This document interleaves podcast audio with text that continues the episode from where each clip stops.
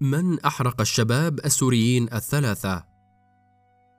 هزت جريمة حرق ثلاثة عمال سوريين كانوا يعملون في معمل للحجارة في محافظة إزمير قبل نحو شهر ضمائر المواطنين الأتراك المتعاطفين كافة مع الشعب السوري وثورته المباركة كما أخجلهم كون مرتكب الجريمة البشعة مواطنا تركيا بغض النظر عن دوافعه وانتماءاته السياسية والأيديولوجية والإجتماعية قوات الأمن التركية ألقت القبض على قاتل الشباب الثلاثة رحمهم الله إلا أن هناك نوعا من التكتم لأسباب أمنية واجتماعية وسياسية. ومن المؤكد أن القضاء التركي سوف يعاقب المجرم والمتورطين في الجريمة كافة إلا أن أقصى ما يمكن أن يناله المجرمون من عقاب هو السجن المؤبد للأسف الشديد لعدم وجود عقوبة الإعدام في تركيا.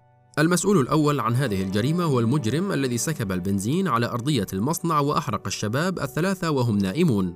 إلا أن هناك آخرين يتحملون مسؤولية الجرائم التي تستهدف اللاجئين السوريين لدوافع عنصرية. ومما لا شك فيه أنهم شركاء المجرم في الجريمة الأخيرة حتى وإن كان من قام بها شخص واحد. هناك وسائل إعلام معارضة كصحيفة سوزجو تقوم بتحريض المواطنين الأتراك ضد اللاجئين السوريين بشكل ممنهج. كما أن هناك سياسيين معارضين يتنافسون في بث الكراهية وإثارة المشاعر العنصرية كرئيس حزب ظفر أميت أوزداغ ورئيس بلدية بولو ثانجو أوزجان المنتمي إلى حزب الشعب الجمهوري. وآخرين من أعضاء الحزب الجيد الذي تترأسه ميرال إكشنير.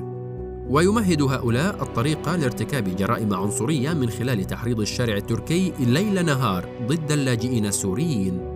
النائب إيميت أوزدار نشر قبل أيام في حسابه بموقع تويتر مقطع فيديو يظهر زيارته لمحل ذهب في مدينة إزمير يملكه سوري لجأ إلى تركيا قبل سبع سنوات.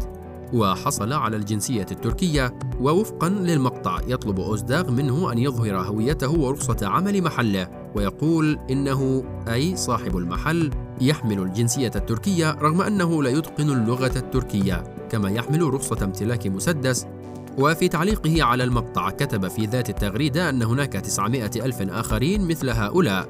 تركيا ألم تدرك الخطر بعد؟ صاحب محل الذهب حصل على الجنسية التركية وفتح محله بطرق قانونية وهو يملك الحقوق كافة التي تمنحها القوانين للمواطنين.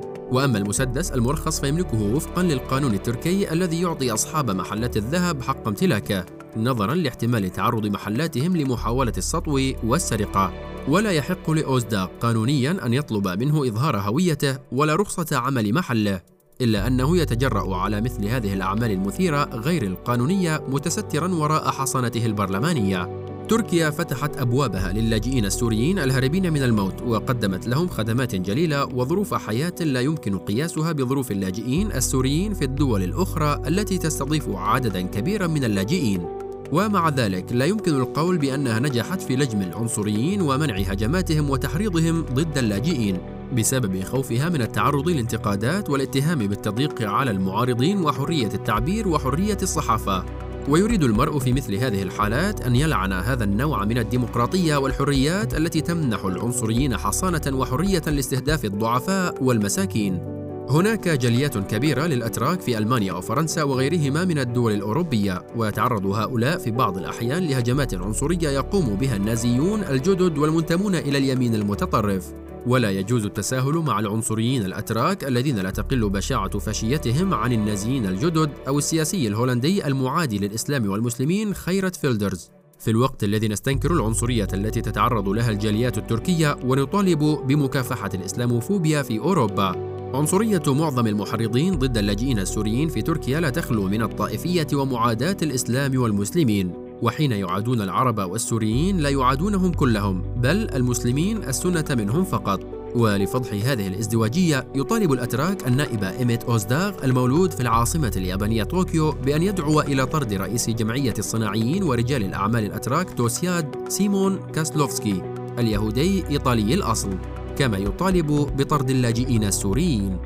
تركيا مقبلة على انتخابات رئاسية وبرلمانية في غاية الأهمية ومن المتوقع أن تلجأ المعارضة إلى إثارة الكراهية والعنصرية والتحريض ضد اللاجئين السوريين كما فعلت في الانتخابات المحلية الأخيرة. بعد أن فقدت ورقة ارتفاع سعر الدولار الأمريكي أمام الليرة التركية كما أن هناك منزعجين من عدم تحول الجريمة الأخيرة إلى أعمال شغب بين الأتراك واللاجئين السوريين.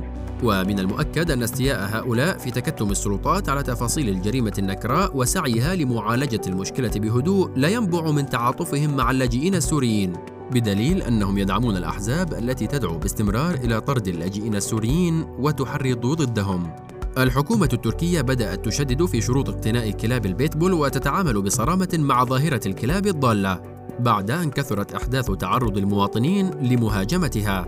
ومن المؤكد أن خطر عنصرية الفاشيين على المجتمع والسلم الأهلي لا يقل عن خطر الكلاب المسعورة. ومن ثم يجب على الحكومة أن تلجم هؤلاء حتى لا يحرقوا البلاد كما أحرقوا الشباب الثلاثة العزل.